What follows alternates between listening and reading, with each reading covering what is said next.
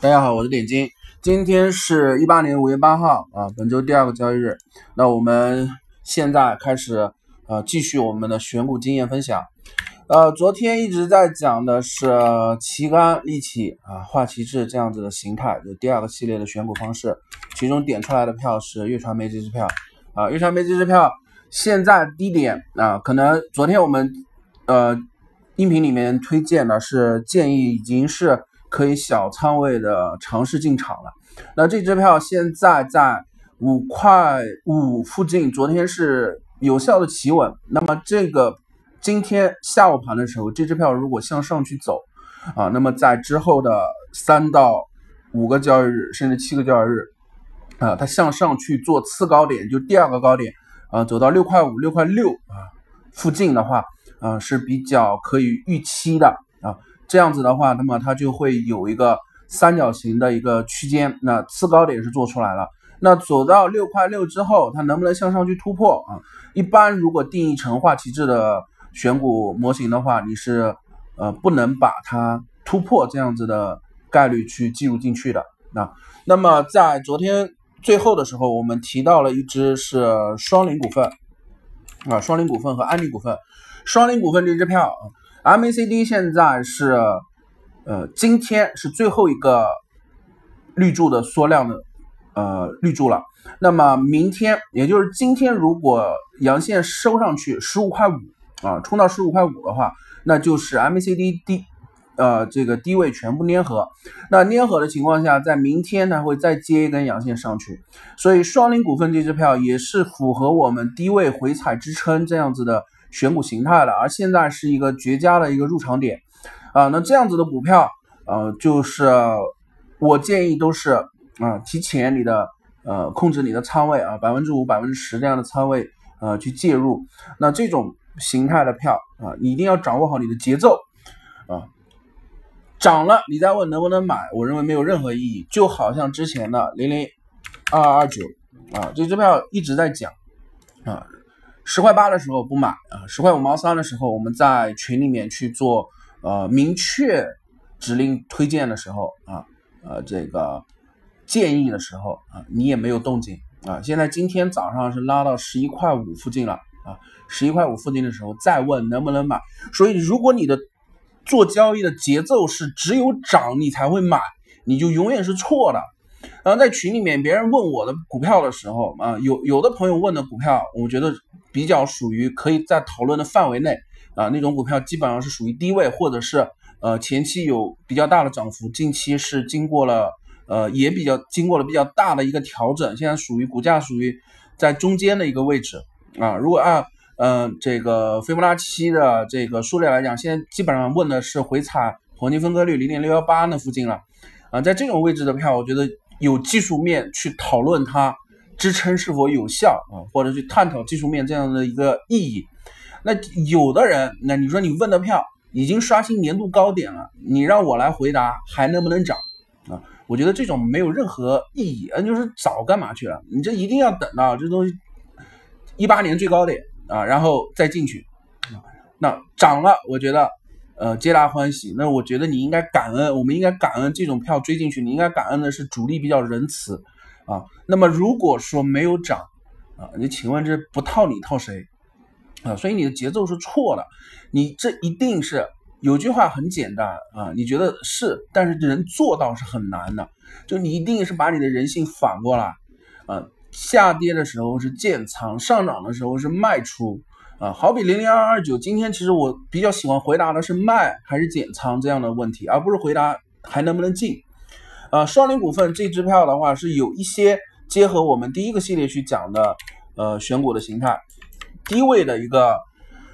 呃，第一次上穿六十 MA 均线是在三月二十一号。那这支票在，其实是这支票在三月十四号的时候，你如果能查资金的话，这支票明显，呃，从三月中旬到三月底，呃，是有一波游资的炒作的。啊，所以它直接冲到了年内的一个高点二十块五这个附近啊，但是现在经过了一个多月的一个调整啊，它再次回落六十 MA 均线。那现在呢，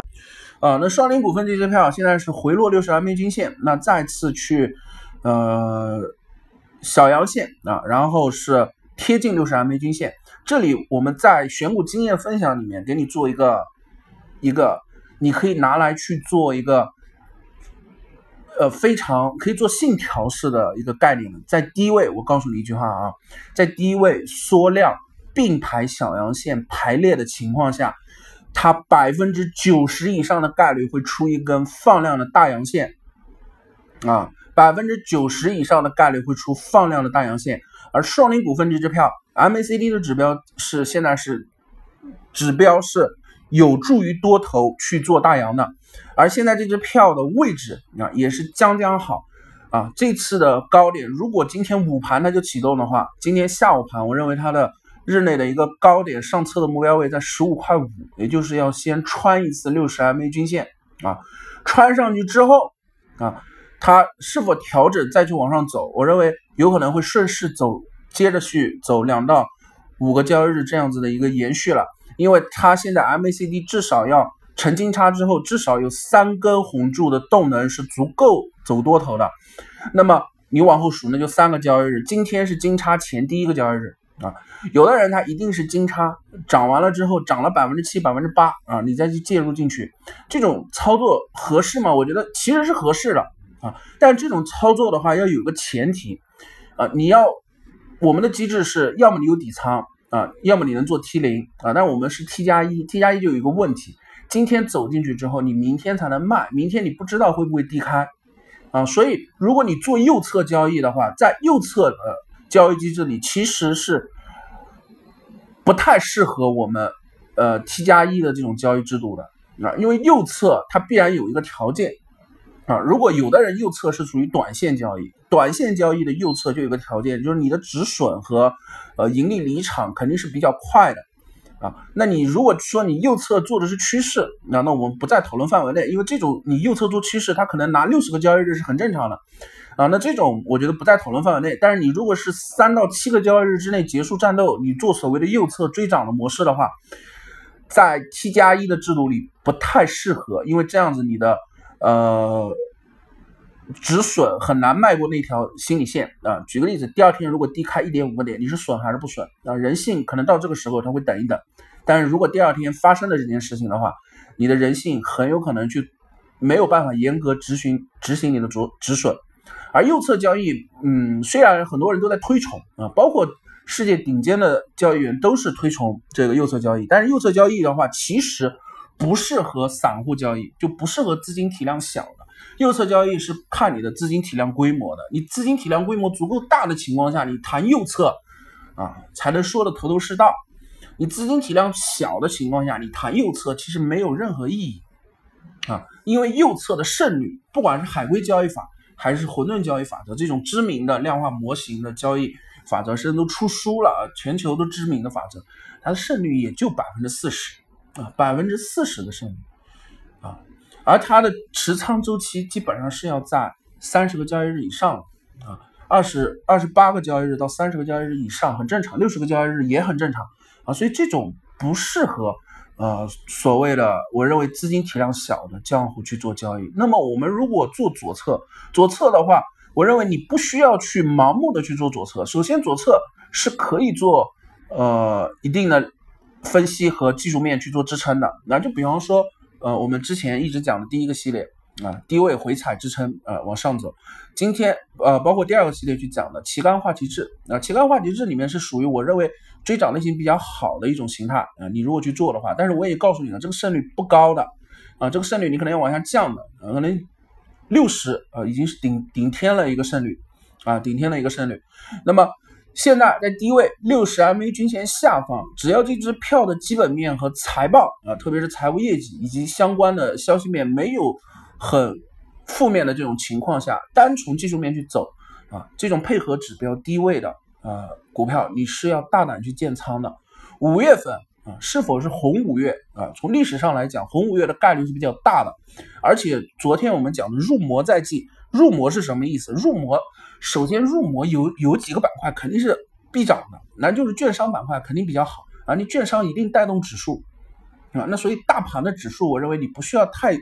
有太过的一个担心啊，是否还会再有个什么升跌我认为不太需要去担心这个事情了。而我们昨天啊，我们讲讲到这节课的尾端，我们讲一下昨天我们讲的这个指数三幺五九啊，三幺五九三幺六零，现在上证指数是三幺六五啊，没有错吧？啊，它已经上穿上去了。那我们讲的是这根线啊，如果三幺六零啊，三幺五三这个这个点位它收不住的话，今天收盘关键的位置，今天收盘只要站稳三幺五三上方啊，就收在三幺。五五上方的话啊，收盘收在这个位置上面，它就不太可能去走 N 字形下跌，这是上证指数周线级别的技术面指标，那么它就可能往上去走。那周线 K D J 已经金叉往上拐了，那 M A C D 今天这这这个周线往上放量的话，这个周线的上证指数 M A C D 指标也是要做金叉了。那所以 M A C D 和 K D J 金叉共振，那我认为多头没有哦太多的一个担忧吧，因为这个。